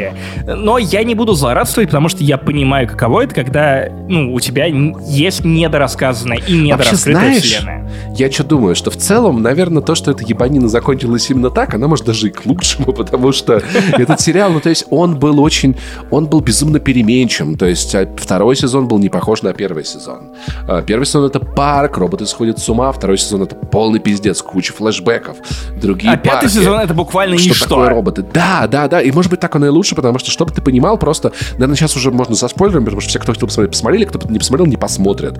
Короче, в четвертом сезоне все дошло до той степени постхуман эры, после нескольких войн, что эти роботы, как бы Долорес, ее разделенный разум, несколько роботов, разработал таких наноботов с помощью машины, которая предсказывает поведение людей с третьего сезона. Они смогли заразить людей наномашинами, насекомыми, так что люди стали управляемы роботами. Наноклопами. Короче, прикинь, город, населенный людьми. Робот идет и говорит: замрите, люди замирают, играйте музыку, танцуйте. То есть то, как люди обращались с андроидами в первой части, теперь наоборот. Теперь роботы так обращаются с людьми, и некоторые люди, они, как андроиды в первом сезоне, они иногда просыпаются и начинают вспоминать жизнь, которая у них была до этого, когда они не были управляемы, не были манипулируемы, были свободны. И это потрясающе зарифмованное произведение, которое, оно теряло фанатов каждый раз, потому что все то, что было раньше, за что его любили, оно исчезало. Появлялось что-то новое, но база уменьшалась и уменьшалась. Это подкаст. Да, совершенно точно. Вот.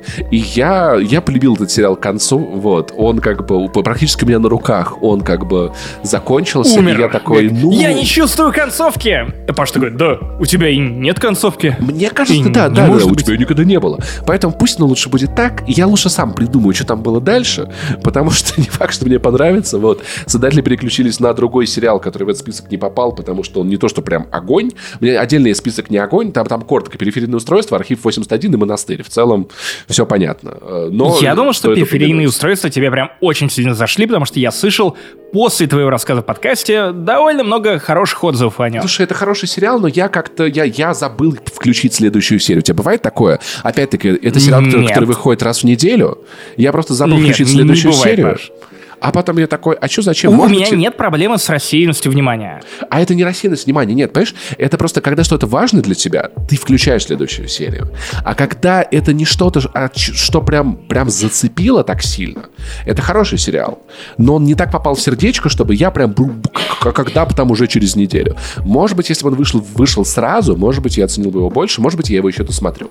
Но вообще «Мир Дикого Запада», покой с памятью, это было потрясающе, отвратительно, потрясающе, хуй пойми что, невероятно, я не знаю, честно говоря, вот такой сериал.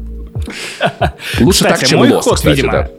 Честно скажу, не хочу лезть в залупу со следующим пунктом в моем списке, но этот сериал сделал это за меня. Третий сезон «Пацанов». Сериал, который я ненавидел, любил и заново готов хвалить. Он в твоем списке тоже, да? Слушай, забавно, что он был в моем списке, но я в процессе выпуска его вычеркнул, потому что я такой, это был хороший сезон, но это не было для меня разъебом. Это не было разъебом, ну, да, поэтому я его убрал. Но интересно послушать тебя, да, потому что сезон-то неплохой. С одной стороны, я согласен, потому что это тот самый сезон, где у тебя ты совершенно четко понимаешь, что сериал, который в начале сезона был в одном состоянии, завершается спустя череду событий в том же самом состоянии. Ну, по факту. И для персонажей, и для новых героев, и в целом для развития общего сюжета. Тем не менее, я получил какое-то невообразимое, странное, эстетическое удовольствие от возвращения пацанов, которые просто дали мне нужное количество ебанцы в нужный момент, когда я пригрустнул. То есть серия с той самой залупой, в которую полез один из героев пацанов и потом разорвался. Это великий пиздец, это великий пиздец. Это великий пиздец. И хероргазм, который показывали именно в какой-то из следующих серий, это то, тоже великий, ну не прям пиздец, но тоже довольно смелая попытка показать довольно много странных вещей. Опять же, я повторюсь, что, наверное, для меня Doom Patrol самый душевный из всех и самый личностный сериал из супергероики постмодерна, в момент, когда все начали деконструировать супергероев, их образы, делать антигероев героями. В году будет следующий сезон неуязвимого, Invincible. Да. Но вот Invincible меня меньше всего впечатляет, если честно, потому что он, мне кажется, самым стандартным из вот тех сериалов, которые пытаются послать нахуй супергероику. У тебя есть Академия Umbrella, у тебя есть Пацаны, у тебя есть Doom Patrol и Invincible. Invincible как будто бы самый скучный, особенно на фоне Doom Patrol. Из этого списка я смотрел все, но зацепили меня только два. Это Пацаны и Invincible. Doom Patrol ты смотрел? Doom Patrol я смотрел. По-моему, обсуждали, я отвалился. Но я смотрел, мне кажется, половину сезона. Я помню про жопу Аслай вселенную. Там мы с тобой обсуждали это. Не мое. Кстати, в четвертом сезоне начинается жопокалипсис, где разумные говорящие жопы начинают захватывать мир, и они при этом зомби, и это действительно подвязано какой-то философской подоплеки всего сезона. Типа, черт подери, как вы это делаете? Вы странные люди, спасибо вам. Я смотрел, типа, сезон Академии Umbrella, я просто заскучал на ней и просто дропнул. Ну, то есть, не потому, что там что-то прям не так, мне просто стало похуй. Я заскучал на вот на предпоследнем сезоне, вот, потому что будет следующий тот, который только выйдет, он станет финальным, завершающим. Вот последний я посмотрел наполовину, и он плохой. Но первые два достаточно, но не дурные. Пацаны самые брутальные из всего этого. У них есть, знаешь, вот, но это байкеры, у них вот грязь, но понимаешь, это вот ее очень много. Блин, ну он классный. Ты, кстати, обратил внимание на то, что ближайшее шоу к пацанам, наверное, по уровню брутальности, бэшки, это «Охотники». «Охотники» от того же Amazon, у которых скоро выходит второй финальный завершающий сезон, где они отправляются ебашить Адольфа Гитлера. Ты мне про них рассказывал, я смотрел, и я очень полюбил этот сериал. Он очень крутой. Я его оценил больше постфактум. То есть я, правда, считаю, что это не настолько выдающийся охерительный сериал, как «Пацаны». Это буквально под копирку сделанный сериал в некоторых моментах. Но там есть Аль Пачино, там есть евреи, которые вычисляют, нацистов, вскрытых нацистов, и в конце концов там есть Тед Мосби. Слушай, я потом прочитал, что на самом деле действительно были такие еврейские организации. Были.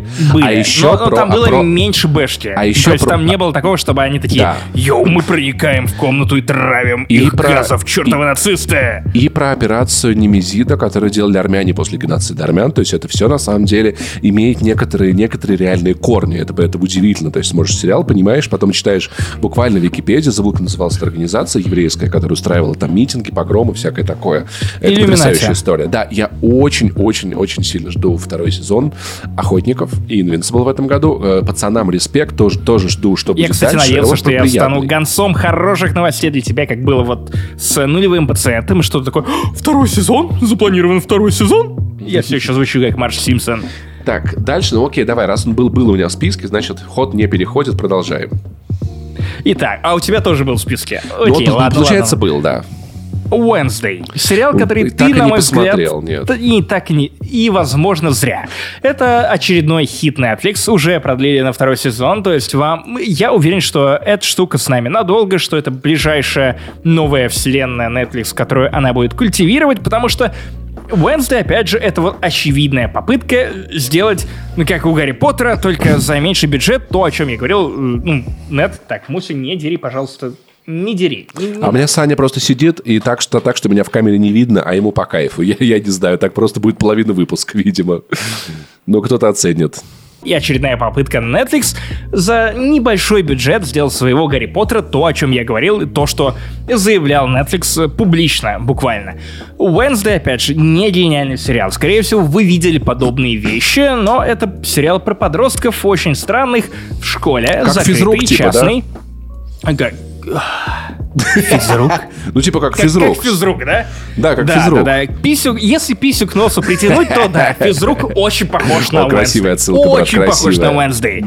Опять же, про Уэнсдэй я очень подробно рассказывал в одном из предыдущих выпусков «Не занесли». Это один из популярнейших выпусков, что на Ютубе, что в общем зачете подкаст «Не занесли». Вы можете послушать. Там довольно ясно все объяснено. Я понял, что я жду от второго сезона Уэнсдэй гораздо большего, то есть, очевидно, сейчас им дадут бабок. Главное, чтобы не произошло, как с «Стеклянной луковицей», когда второй фильм, очевидно, гораздо более дорогой, чем первый, но деньги идут на самолюбование, а не на то, чтобы увеличить масштабы и просто про самолюбование — это мое наблюдение. Это я Максиму рассказал, что фильм очень много самолюбуется. Паша, хорошее наблюдение, честно, согласись. Поругай тебя. Я вот что-то рассказываю Паше, он потом мне пишет просто в телеге, я могу это повторить, и Паша такой: да это я сказал. Нет, часть вещей я ему пишу, а потом Паша рассказывает им все это в отдельные другие подкасты, в которых я не участвую. А ты послушай эти подкасты, расскажи, где я спи... И, кстати, нет, в том-то и дело, что я их не слушаю, поэтому, Паша, ну, кстати, ты я там часто можешь говорить что угодно. Вообще-то, я там говорю, что а вот Максим говорил вот так-то. Вот Максима то-то. Я, короче, благодарен Wednesday, на самом деле, за то, что это первый за многие годы TikTok-челлендж, который я ни один не пропускаю. Я настолько кайфую с этой песни Леди Гаги, что это просто вынес. Ну и сама песня, я с нее дико кайфанул. Я, кстати, песня, на самом деле, не звучала, скорее всего, та, о которой ты думаешь в самом сериале. Опять же, это многое рассказывает о нашем обществе и ТикТоке, Я видел вырезку из сериала. Песня, которая есть в оригинале, какая-то невнятная срань абсолютно под Леди Гагу. Согласен. Под Леди Гагу этот танец играет. Да, движение потрясающее. Мне где-то подался кусочек вырезки, где Джена Ортега же, да? Джена Ортега, да. Все верно. Она рассказывала, что ей прислали режиссер каких-то готических музыкантов, исполнителей, их концертные записи там 60-70-х годов. Она копировала их манеры, вышел танец охуительный, реально. Вот я редко такое говорю. Я танцы в целом как жанр не очень воспринимаю. Да типа, я такой, тоже. Люди трясутся. Я тоже. И то меня приняло, Паша, мы две глыбы, мы две скалы, разве что без форсажа. Но. Кстати, скала тоже номинально без форсажа. Вот. Это охерительно. На самом деле, сам сериал тоже очень милый, без хуйни. Он не перевернет вашу жизнь, он не перевернет ваши взгляды на Young Adult сериал, если это какой-то реальный термин, но он позволит вам классно провести время и позволит... Ну, даст вам новый контент, если вы очень скучаете по Гарри Поттеру, потому что параллели между Гарри Поттером и Wednesday очень и очень много. Только это новый контент. Вы, наконец-то, можете не пересматривать в 100-е, 150-е, 200-е, 300-е. Кстати, с праздником тракториста вас пересматривать раз Гарри Поттера. Вы можете навернуть что-то новое, более свежее, немного с другой тональностью и просто...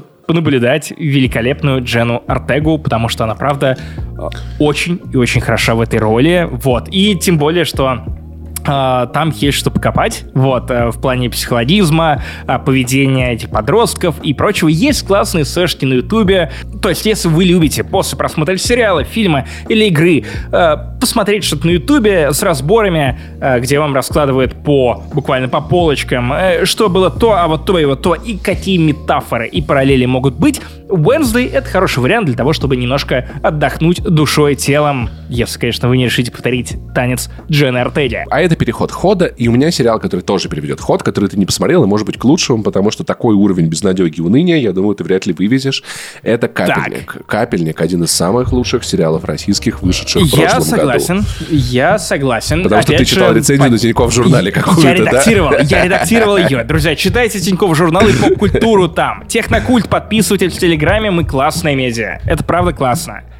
Итак, расскажи про Капельника. Я в прошлый раз удивил тебя тем, что это история, основанная на реальных событиях, потому что Ида Галич донесла до продюсеров о том, что есть у нас определенный врач, который занимается определенными вещами. Да. И в итоге это вылилось в сериал. Очень классный парень, он прям супер. Ну, то есть я его сравниваю с персонажем дурака из фильма Юрия Быкова, который помогает своей бывшей... Дмитрия Быкова. Да, Юрия. Кстати, Дмитрия я видел в Тбилиси. Я тебя попытался. Вот. Прикинь, я в Ереване видел Юрия Быкова. Дмитрия Быкова ты недавно видел. Послушай. В Ереване я видел Юрия Быкова, на улице прям рядом прошел. А в Тбилиси Дмитрия Быкова. Я забрал Быкова, короче. Когда Юрий Быков прошел, ты такой, ну и дурак. И он такой, майор. Короче, в чем прикол? Там персонаж, он такой хороший, он такой молодец. Ему нужно размутить кучу бабок, чтобы помочь своей подруге, ее матери больной, много денег. И главврач предлагает такую тему, типа, слушай, ты классно прокапываешь, надо прокапывать людей за деньги. И там, конечно же, подается сын, собственно говоря, человека, у которого очень много власти в России. Там тиктокеры, всякие блогеры, то-то-то. И он начинает погружаться в эту среду, мы наблюдаем за его персонажем и за девочкой-тиктокершей. Я уже постфактум узнал, что это жена режиссера, которая играет так, что я бы в жизни не подумал, что это жена режиссера. Невероятная роль. Не по блату, я тоже об этом наслышан. Невероятно. Ее отношения с отцом, господи, там безумно сильная сцена, как они ругаются, это просто сердечко вообще дербанит, насколько все это знакомо. Знаешь, в God of War у меня был такой момент, когда я такой, блядь, просто обними ребенка, нахуй, ты долбоеба кусок. Обними ребенка, вот, ну, типа, вот это тот самый момент. И поцелуй в пузо. Да, поцелуй в пузо. Чтобы все думали о том, зачем это было сделано. Поцелуй в пузо ребенка. Немедленно. Хватит оправдываться. Поцелуй в пузо ребенка. Немедленно. Соберись. Потрясающий персонаж таксиста, у которого есть одна рука из-за наркотиков. Он пережил ампутацию, который не унывает максимально, сколько это возможно.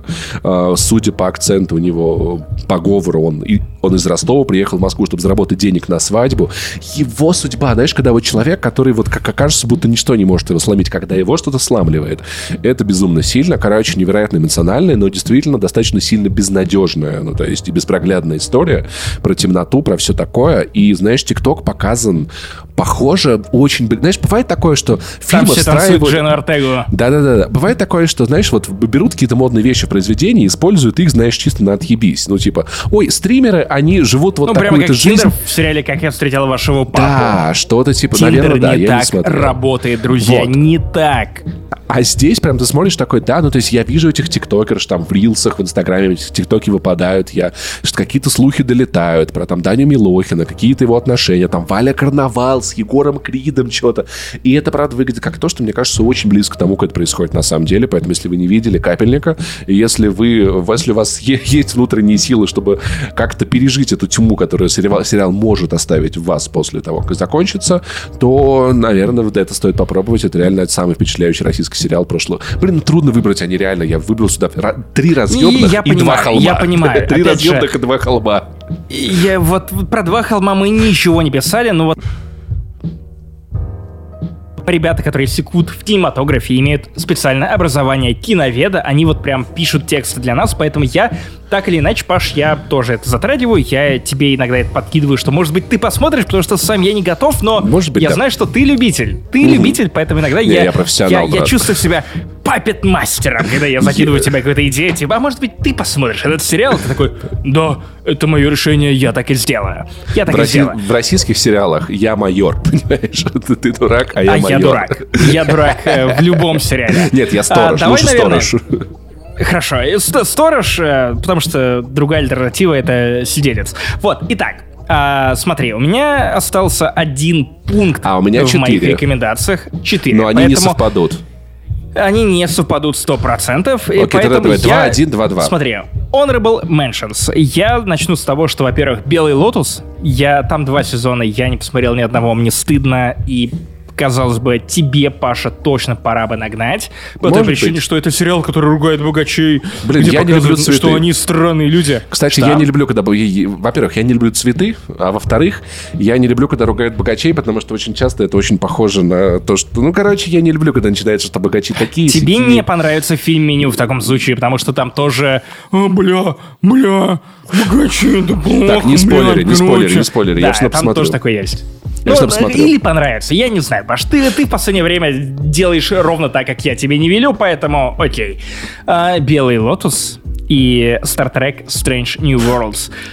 На моей памяти, опять же, я его не смотрел, но, кажется, это реально первый неплохой сериал по Стартреку в 2000-х. Ну вот после Voyager, который, по-моему, заканчивался тоже где-то вот в этом периоде.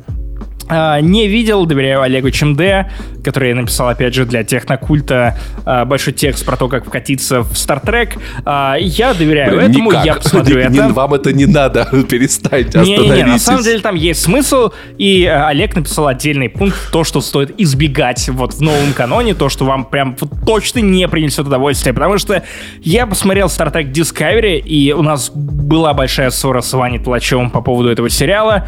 Он его любит, я считаю, что это позорище, это, блядь, ёбаное позорище, это коричневое пятно на стуле говна моем. Вот, был у меня такой стул. Я смотрел... Вот, но только для Стартрека. Я посмотрел только третий фильм, где они уничтожали инопланетян с помощью Beastie Boys. Было неплохо, мне достаточно, я больше не хочу. Третий фильм. Неплохой, кстати, сценаристом был Саймон Пэк, которого я недавно послушал в аудиопьесе по «Доктору Кто», потому что Саймон Пэк, конечно же, угорает по «Доктору Кто». Финалист. И давайте я начну немного помпезно. Мой финальный пункт. Это сериал, который, на мой взгляд, определил эпоху. На мой взгляд, это лучший сериал эпохой 10-х годов. Да, наверное, 10-х годов. Блять, это сериал, у которого нет явных конкурентов и ни одно другое шоу. Да? Нет, ни одно другое шоу, которое... выходила в том же периоде, ну и тут, наверное, уже... Точно не сверхъестественное? 20-е. Нет, это точно не сверхъестественное, хотя... Carry on my way, Mozart! Да, я знал, что это супернатуралы, братан. Ну что такого? Ты затронул, ты сам напросился на это дерьмо, поэтому, Паш, теперь пожинай плоды. Нет, это сериал «Лучше звоните Солу». Это лучшее ТВ-шоу, которое я видел. Лучше номер один, в смысле, включая «Доктора Хауса», и «Как я встретил вашу маму», и кучу других вещей, которые... Я тебе рассказывал, что смотрел его, и мне нравилось. Ты не рассказывал, ты, по-моему, вообще не упоминал о том, что ты видел хотя бы одну серию «Лучше звонить Солу». Я смотрел два первых сезона «Лучше звонить Солу», мне нравилось. Потом я про него забыл. Потом я забыл, что там происходит. И сейчас, чтобы его посмотреть, мне нужно пересмотреть эти два сезона, а я не хочу. А по-хорошему надо еще смотреть «Во все тяжкие», а я тоже не хочу. Но мне нравилось тогда, когда он никому не нравился. Это очень забавно. О, чувак, просто то, что произошло с «Лучше звоните Солу», это история... гадкого утенка, который вырос в настолько прекрасного лебедя, что он затмил собой оригинал. Я очень люблю «Во все тяжкие». На мой взгляд, это один из самых крепких криминальных триллеров, которые я когда-либо видел на телеэкранах. Но «Лучше звоните Солу», начиная с 4-го сезона, это самая впечатляющая персонажная драма, которую я когда-либо видел. Она очень крепко привязана к Breaking Bad, поэтому если ты не помнишь Breaking Bad, то лучше посмотреть рекап на 20 минут на Ютубе и посмотреть рекап первых двух сезонов Better Call Saul на Ютубе тоже. То есть пересматривать, ну, вообще это неплохая идея, но первые два сезона, они, правда, не настолько великие, как все, что следует дальше. Просто 4, 5 и 6 сезоны Better Call Saul — это телевидение на каком-то феноменально новом уровне. Это настолько впечатляющая работа со сценариями, картинкой, музыкой, актерами, пейсингом и привязкой к Breaking Bad, что особенно заметно в 6 сезоне, потому что там сплетаются таймлайны Breaking Bad и Better Call Saul, и... сплетается в такую историю, что тебе кажется, что изначально был задуман Better Call Saul, и потом на него нанизан уже Breaking Bad. это такой уровень драмы, это настолько впечатляющий уровень химии между двумя главными любовными героями. Это, разумеется, Боб Оденкерк и его напарница, чье имя, к сожалению, я забыл, мне очень стыдно. Это невероятная драма на всех уровнях, и уже не криминально, а именно исследование персонажа, героя-трикстера. И, опять же, не будет сюрпризом. В 6 сезоне появляются персонажи Breaking Bad. Это самая скучная серия 6 сезона. Потому что Better Call Saul настолько самостоятельный, пиздатый, крутой сериал, что ему не нужны ни Уолтер Уайт, ни Джесси. Эти моменты показались мне самыми лживыми, самыми странными, самыми притянутыми за ушами, самыми фансервисными. И это много говорит о качестве и том уровне, который выдерживает Better Call Saul. Финал этого сериала заставил меня прорыдаться раза 4. Я просто не помню, когда телевидение вызывало у меня настолько много эмоций и настолько рвало мою душу.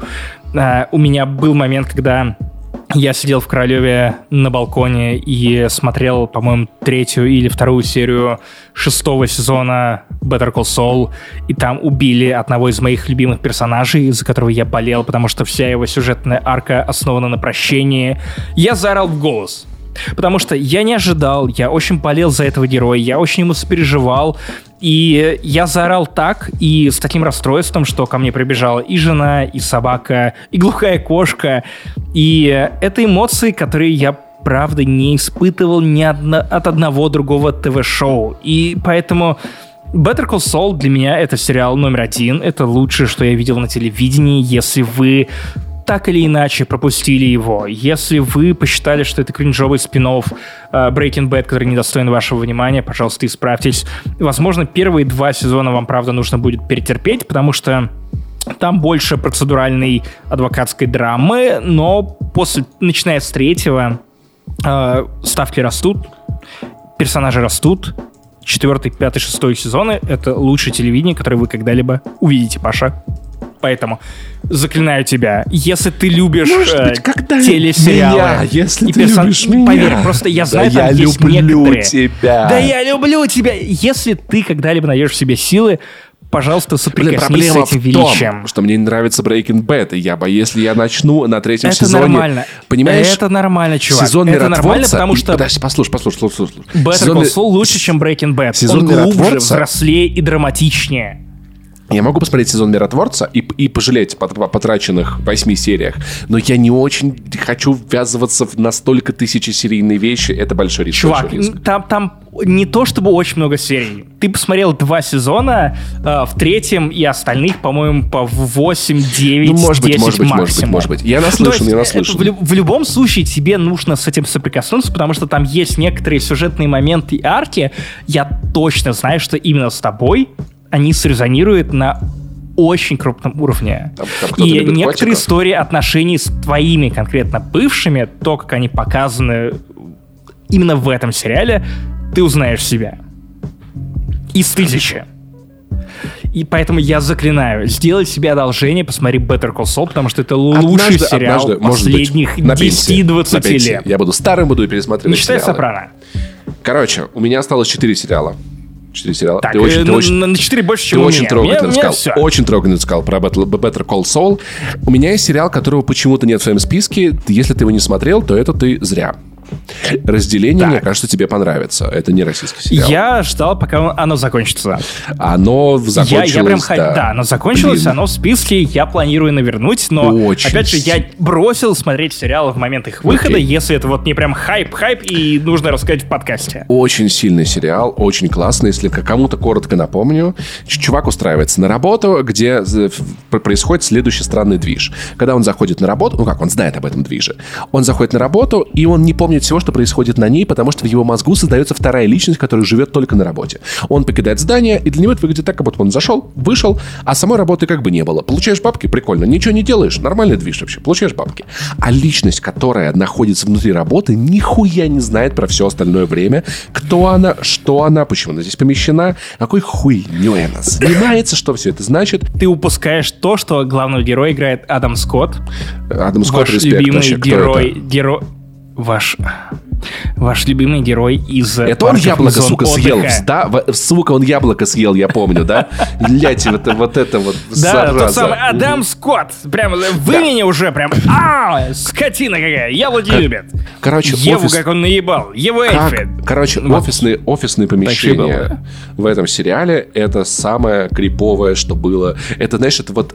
Из контрола вот эти вот бетонные, безжизненные, бутовые помещения. Другого ФБК. Да, другого. Да. Федеральное бюро контроля. Да. Другое ФБК. Короче, это такой пипец, ну то есть это так... И знаешь, вот эта вот тема про офисное рабство, ну она буквально красиво воспроизведена. В конце сериала есть поворот, который типа вау, я к нему был готов, поэтому у меня жопа сильно не горит, но если ваш враг это клиффхенгер, вы встретитесь с ним лицом к лицу, готовьтесь, очень жду второй сезон. Посмотрел его немножечко через силу, но в итоге не пожалел, потому что главное поймать этот меланхоличный ритм, безумно меланхоличный, знаешь, как утро воскресенья, вот он вот такой вот. Хватит хейтить медленные сериалы. Нет, хватит, я не хейчу. Ну правда. Разные, да ну, подожди, нет, я разные не к тебе, сериалы я смотрю. Просто вижу очень много, я читаю по работе много комментариев, и я вижу, как люди ненавидят медленное повествование. Хватит. Мы живем в эпоху ТикТока, надо смириться. В конце концов, нет, я не хочу смиряться, я хочу рекомендовать штуки, которые медленные, пиздатые и позволяют героям раскрыться. И авторам тоже. Дюну все посмотрели как миленькие, знаешь, все возможно. Короче, дальше... Не то чтобы, чувак, ты заходил на Кинопоиск. Ну и хуй с ним, мне понравилось. Дальше, мне тоже. Я вторую жду вообще. Я вообще недавно видел Тимати Шаламе. Респект, да-да-да. Ты даже не видел, ты только его наиграл. А я Дмитрия Быкова видел, окей, а ты не видел, вот так вот. И Юрия Быкова. Всех Быкова собрал. Короче, дальше идет российский опять сериал «Карамора». Это я до сих пор в ахуе от того, как он вышел, как он снял, как его не запретили. Я до сих пор в ахуе от того, что ты его рекомендуешь. Да я, это потрясающий уровень сериал. Я посмотрел трейлер и такой... Во-первых, я люблю историю России, Российской империи. А Российская империя до революции — это сеттинг, который не очень часто встречается, он безумно стильный. Во-вторых, блядь, я люблю эти политические шутки, когда главного героя чуть не убил снайпер в Закарпатье, вот. И, собственно говоря, сын этого снайпера остался в живых. И главный герой ему такой: «Как тебя зовут, мальчик?» «Гаврила Принцип». «Ну ты только дел каких-нибудь там не натвори, так, бля, вы красавчики». Когда героиня говорит, что Льву Толстому... Что из принципа там. Разочарованный в Льве Толстом. Например, создание группы «Франц Фердинанд». Вот это лишнее. Лишнее, да. Перевернете жанр, еще там потом не поднимешь. Короче, когда одна из героинь говорит Льву Толстому, что на словах вы Лев Толстой, а на деле я такой: ой, год вообще такой кайф. Ты просто ждал шуток из подкаста «Не занесли». Да. Окей, я понял. Принцип твоих рекомендаций. И когда один из упырей, который пьет кровь народу в прямом и переносном смысле слова, говорит... Караморе, что типа, ой, да вот если дать людям дать свободу, они ж выберут таких же упырей, как и мы, ничего не поменяется. На что Караморе говорит... Ну так дайте свободу, почему бы и нет? Да, на что Караморе говорит, а вы дайте. Посмотрите, замерьте. Давайте попробуем. О, это мощный сериал. Я дико кайфанул, смотрел его в не самый легкий период вообще для этой планеты, для меня в том числе, и очень советую. Но надо помнить, что у меня нет аллергии на Козловского. Я ее не разделяю, не понимаю, типа, окей, ну камон, Козловский.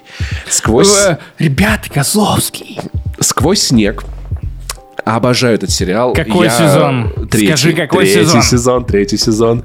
Не перестану советовать его, потому что... Я сгонял в Рачо. И ты все еще рекомендуешь сериал «Сквозь, сука, снег». Потому что каждый должен пройти сквозь снег. Есть такой прикол. Ты не знал, но создатели шоу, они когда задумывали вообще... Они следят за тем, что ты... За перемещениями Павла Пивоварова. Пока он был в Воронеже, сериал назывался «Сквозь чернозем». Они такие, мы снимем сериал, который в России полюбит только Иван Толочев и Паша Пивоваров, но со всей силой. Вот. И такой вот он будет. Короче, третий сезон, вау. Поезд поделился на две части, которые они воюют друг с другом. Вот. И одна часть как бы хочет отделиться от основного поезда, а основной поезд как бы не хочет, чтобы вот это вот другие вагоны отцеплялись. Ёлки-палки. Это очень сильно, это очень круто. Концовка поражает и немножечко, конечно, иронично совпадает времени. Если вы не смотрели «Сквозь снег», гигантский снег, гигантский поезд, 1000 вагонов несется через промерзшую землю. Единственные люди, которые есть живых на этом поезде. Там есть общество первый класс, второй, бизнес-класс, первый, там, третий, и куча-куча людей, которые запрыгнули в последний момент в этот поезд, которые живут, там, едят насекомых, над которыми совершаются всякие пытки, жестокие казни, и которые хотят, как бы, тоже каких-то прав, каких-то возможностей и борются за свое будущее. Вот такой вот сериал очень советую, трудно оторваться. Кстати, по поводу интересных маршрутов, я только недавно узнал, что в какой-то момент у нас ходил поезд Москва-Ницца. Да. Через всю Европу. Моя мама мечтала на нем покататься, кстати. Я тоже. Я прочитал материал о том, насколько он хорош. И там, правда, комфортные поезда, российские РЖД, и виды, и ландшафты, которые ты мог зацепить взглядом именно в окне, они невероятные. И я читал материал людей, которые прокатились на этом поезде, дико позавидовал. Очень, очень грустно, что сейчас ты не можешь отправиться в подобное путешествие, потому что я читал этот текст, я страшно завидовал, если честно. Я даже не слышал о том, что у нас была возможность приехать в Москву и оттуда отправиться в Ниццу. Через поезде, кучу европейских стран на поезде, в очень комфортабельном. Да, по-моему, с пересадками или сменами поездов, если мне не изменяет память. Ты помнишь, что когда началась эпидемия коронавируса, мне пришлось сдать билеты в Германию, куда мы должны были поехать с мамой на поезде? Я тоже, между прочим, об этом забыл. Для меня это настолько дичью теперь звучит, что из России можно было доехать на поезде куда-то. До Берлина, да, типа чего? И поезд Москва-Ницца, во-первых, звучит как абсолютная мечта. Да. И недавно у меня жена перевозила животных и себя из Москвы до Владикавказа. И это не Ницца, конечно. 2,5 дня. Ну да, но в любом случае 2,5 дня путешествия. С животными, тем более, не самое простое. Но, опять же, то, как она скидывала фоточки, делала их и показывала мне, я прям позавидовал, потому что я обожаю автобусы, я обожаю поезда, я обожаю путешествия на каком-то долгом виде транспорта, который не сразу тебя доставляет на место. Наверное, даже самолеты — это мой наименее любимый вид транспорта по той причине, что я боюсь высоты, я не вижу всяких красот, которые я могу разглядеть, если я еду на поезде или на автобусе, и вот блять, доехать из Москвы до Ниццы там за пару дней, еще почилить, почитать, посмотреть сериалы, это идеальный отдых. Звучит как просто лучшее дерьмо на свете. А как тебе Москва-Владивосток? 7 дней. Тоже неплохо, но более однообразный пейзаж. Если вам предстоит такое путешествие на поезде, скачайте 3 сезона «Сквозь снег», вы кайфанете, потому что в этом году я ехал на поезде, как раз-таки выпали пара серий 2 сезона «Эпидемии», которые были в поезде, я такой... Вау, это было очень стрёмно смотреть в купе, про то, что происходит в купе.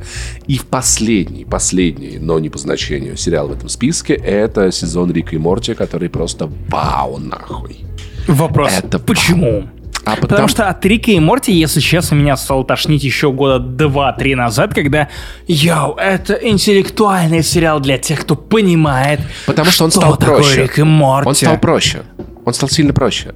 Они, видимо, решили... Он не был сложным. Нет, он потому что они перестали вот этим вот заниматься, этим копанием, разбором того, что такое присуждение. Да, дрочим на псевдоинтеллектуализм. Послушай. Там на самом деле ты смотришь Рика и Морти. Там есть серия, где Рик дарит Морти настоящий световой меч, да? Из «Звездных войн». Световые же, да? Лазерные. Да, световые, не лазерные. Да? Нет, вот. Световые. Все нормально. Ты не Джордж Лукас, все нормально. Дарит Морти световой меч, Морти начинает с ним играться и роняет его вертикально вниз. И меч начинает прожигать землю, стремясь к ядру земли. Для этого правительство организовывает экспедицию. Они используют бур, который должен поймать меч до того, как он достигнет центра земли. У них это получается. Они доставляют меч обратно на поверхность земли. Да. Я предскажу одну серию. Ребят, одну ради Максима, потому что, и американский президент забирает этот меч в Белом доме, начинает им играться и роняет его снова точно таким же образом, чувак.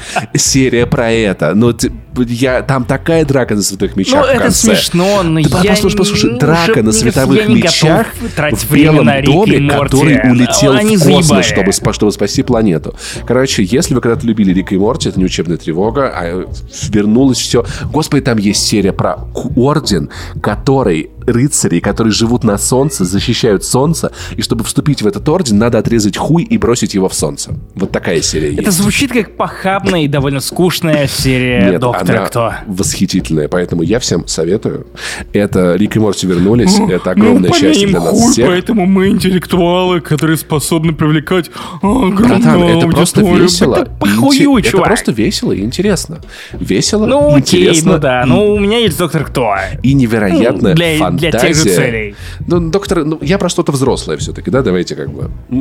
Да, и ты про «Доктора Кто», а не про Рика и Морти. Нет, про Рика и Морти. Отрезание хуя — это взрослая тема, которую не поймут подростки. Чего? Нет, ну подожди. О чем ты, чувак? «Доктор Кто» — это детская сказка такая. Ну, типа, это детская сказка, которая может идти в 12.00.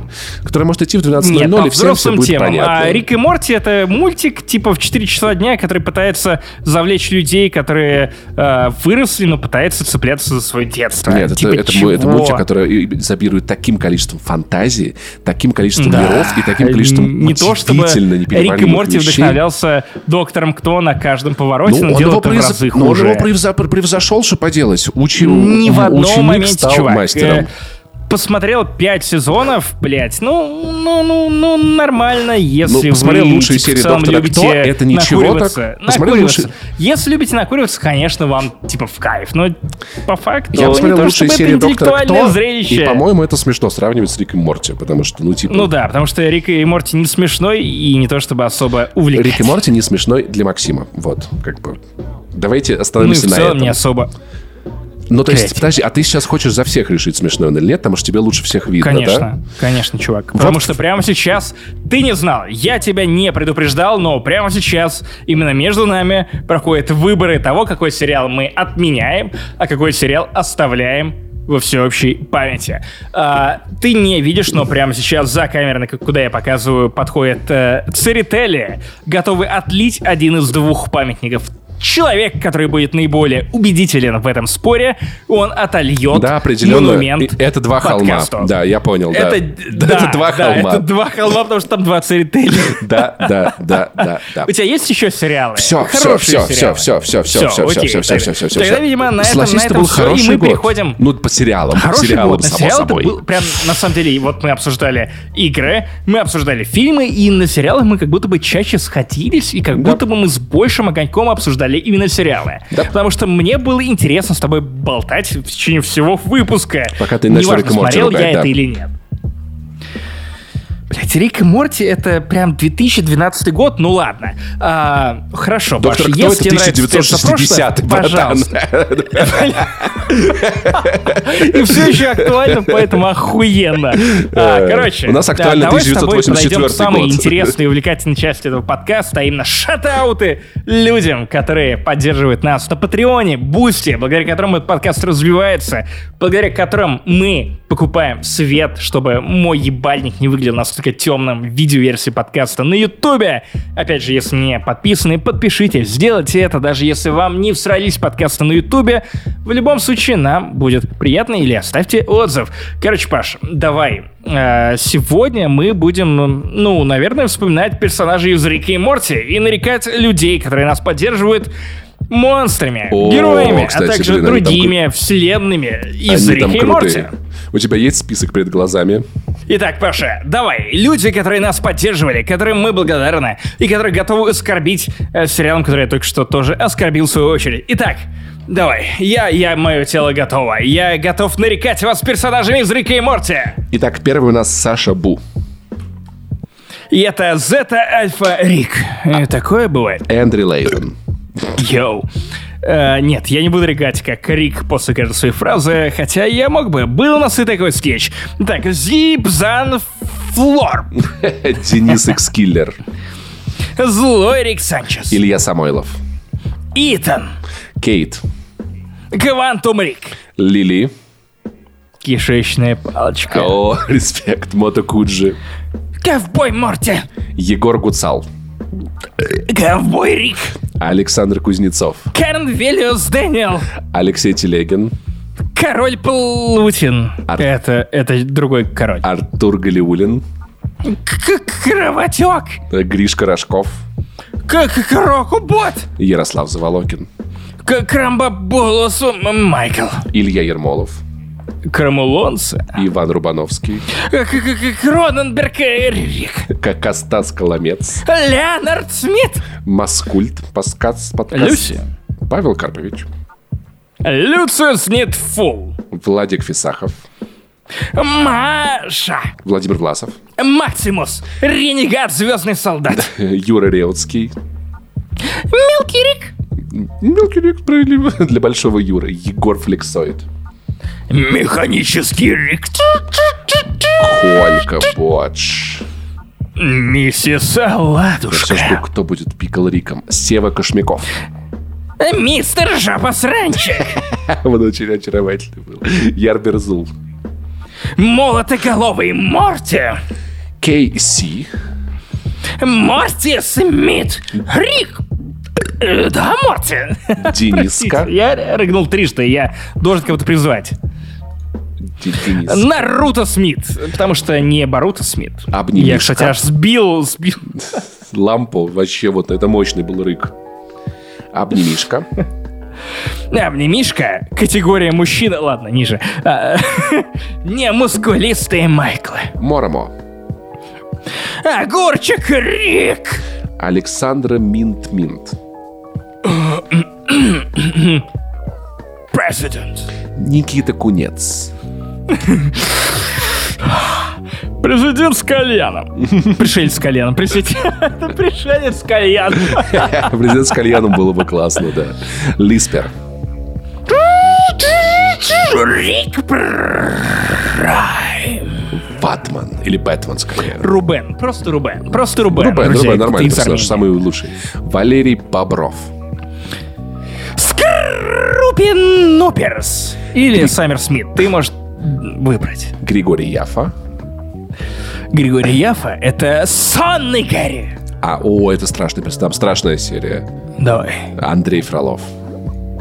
Токсичный Морти. Джулс. Токсичный Рик. Юрий, ты туберкулез. Малевич. Тэмми Гудерман. Вола Волка. Флиппи Нипс. Это со скайм связано. Владимир Козырев. Черепаха правды. Петр Соловьев. Четырехмерное существо. Джек Рамси. Сейчас главное не пустить. Шептун. Егор. Шестеренкоголовый. Он же Шлип-Мэнс. Александр Максимов. Шлип-Пиплс. Это герои, сейчас, простите, у меня просто все перепутано было. Это герои «Колец власти». Вот Том Бомбадил и Шлимпли Пиблс. Кирилл пусть будет. Егор. Александр Павлов. Яйцелюбы. Это такой герой есть. Мандалорец. Учитывая, что это Мандалорец, это жуткая девочка. И Артемий Арцев. Жопосранчик. Снова? Подожди, он же был уже. Да, значит, это единственный, истинный Морти, или Древолюти, или доктор Ксенон Блум, или директор агентства, или Джейсмин, или Джин Вагина, или Джессика, или Джерри Смит, или Два брата, или Гонорея, или Говорящий кот, или Глупый Рик, или Глет, или Гепатит А, или Гепатит С, или Гаргбольвлиане, или Гвендолин, или Газар. С вами был подкаст «Не занесли». Самый веселый подкаст про поп-культуру и индустрию. Неудержимый, пизданутый. Максим Иванов, Павел Пивоваров. Подписывайтесь на Patreon, Boosty, Apple подкастах. Тоже можете найти подписку на наш специальный выпуск. Разогревы там есть. Вилянин не существует. Вспоминашки. И до скорой встречи через неделю. Мы вернулись. Хотя мы никуда и не уходили. В общем, друзья, жопосранщик Павел Пивоваров, а также Рик Простак. Это я, Максим Иванов. Мы вернулись для вас с новыми сезонами. Вот, в общем, это приключение на 20 минут туда и обратно, и ничего более. В общем, подписывайтесь на наш Boosty, Patreon, а также Apple подкасты, и мы вас в любом случае порадуем. У Максима все в порядке, если что. Нормально у него все. Паша злой жив. Все.